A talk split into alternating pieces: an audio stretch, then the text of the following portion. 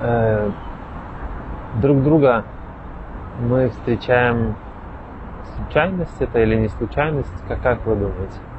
Конечно, нет, потому что подобное тянется к подобному, подсолнечник к солнцу, и не просто так мы встречаемся. Я думаю, вы замечали удивительный баланс, который наблюдается в ваших отношениях. Каждый друг друга или дополняет, или усиливает, или взаимозаменяет. Но, тем не менее, целостность э, будущей семьи или уже семьи, она ярко выражена. Как минимум, мужчина и женщина разные, как максимум э, есть кто-то более технический, такой более конкретный, четкий или четкая. Есть кто-то более творческий, кто-то более чувственный и так далее.